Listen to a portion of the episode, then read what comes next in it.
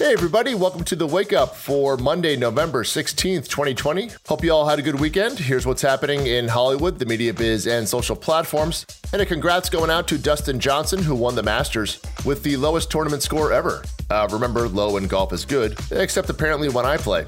And today's Wake Up is all brought to you by the second COVID vaccine that's over 90% effective. Well done, Moderna.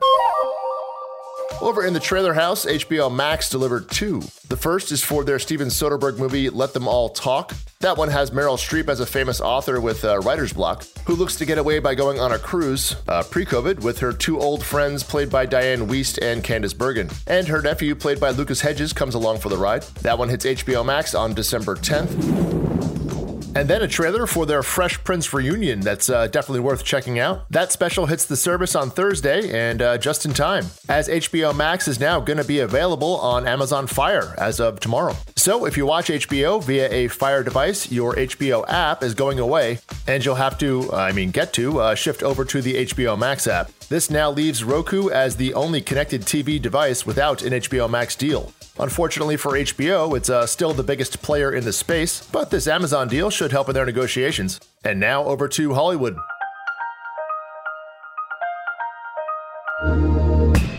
As it is Monday, we'll start at the box office, where the $4 million mark is becoming the coronavirus ceiling for opening weekends, as Universal's Freaky took in $3.7 million for first place. Last week's box office winner Let Him Go, which opened to 4.1 million, fell to 1.8 million this weekend for second place. And just looking at the two uh, big October titles, Honest Thief now has a domestic total of 12.4 million, and War with Grandpa has crossed the 15 million dollar mark, still taking in 1.3 million this past weekend, its sixth in wide release. To note, 47% of US movie theaters are currently open. In the, well, that was fast category, Mark Gill's Solstice Studios picked up the worldwide rights to the Gerard Butler movie, The Plane, that Lionsgate dropped late last week, when the film's producers had trouble landing COVID production insurance. But Solstice said, uh, no problem, we'll insure it ourselves. Well, that solves that. The uh, film is set to begin shooting in June in Southeast Asia, according to Deadline. In some movie casting news, Chris Pratt is going to reprise his Star Lord role for the next Marvel Thor movie. That one's called Love and Thunder and begins shooting in Australia in January, with Taika Waititi back in the director's chair. And director James Gunn confirmed this weekend that Sylvester Stallone has joined the cast for his upcoming Suicide Squad movie. And in some movie director casting news, Michel Gondry is coming to Amazon Prime to direct an adaptation of the book As She Climbed Across the Table. That's according to The Hollywood Reporter. Joe Penhall, who created the Netflix series Mindhunter, is going to write the romantic sci fi script, which involves a love triangle between a man, a woman, and a black hole. Yeah, that sounds like a Gondry film. And Crazy Rich Asians director John M. Chu is in talks to direct a live action version of Lilo and Stitch at Disney. That's according to Variety, although no indication was given if it would be for theatrical or Disney Plus. Although these days, uh, who knows over there? Over at Warner Media, the marketing department exodus continues. As Blair Rich, the worldwide president of marketing at Warner Brothers, is going to leave the studio at the end of the year, according to the trades. That ends a 23 year stint at Warner Brothers, the last two as marketing president. Over in the world of television, And by television, I mean Netflix. They gave a second season to the Steve Carell, Greg Daniels TV series Space Force, although season two is going to shoot in Vancouver instead of LA next year to uh, save some bucks. And elsewhere at Netflix, Ethan Hawke, Peter Sarsgaard, and Riley Keough are joining the Jake Gyllenhaal movie The Guilty, directed by Antoine Fuqua. Jake plays a 911 call center operator who uh, tries to save a caller in a grave situation, but uh, soon discovers all is not what it seems. Paul Dano and Bill Burr also have small supporting roles. Elsewhere, Hasan Minhaj is joining season two of The Morning Show at Apple TV. He's going to play a rising star on the show, uh, the show within the show.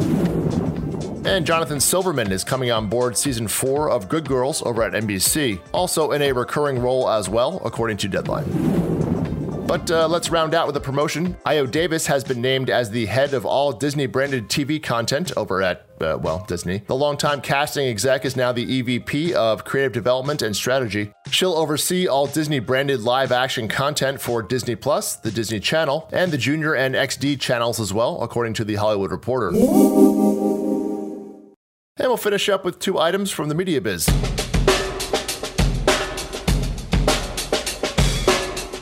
WWD reported that Oprah's O magazine is going to lay off 59 people in February as the magazine shifts from 12 to 4 print editions next year.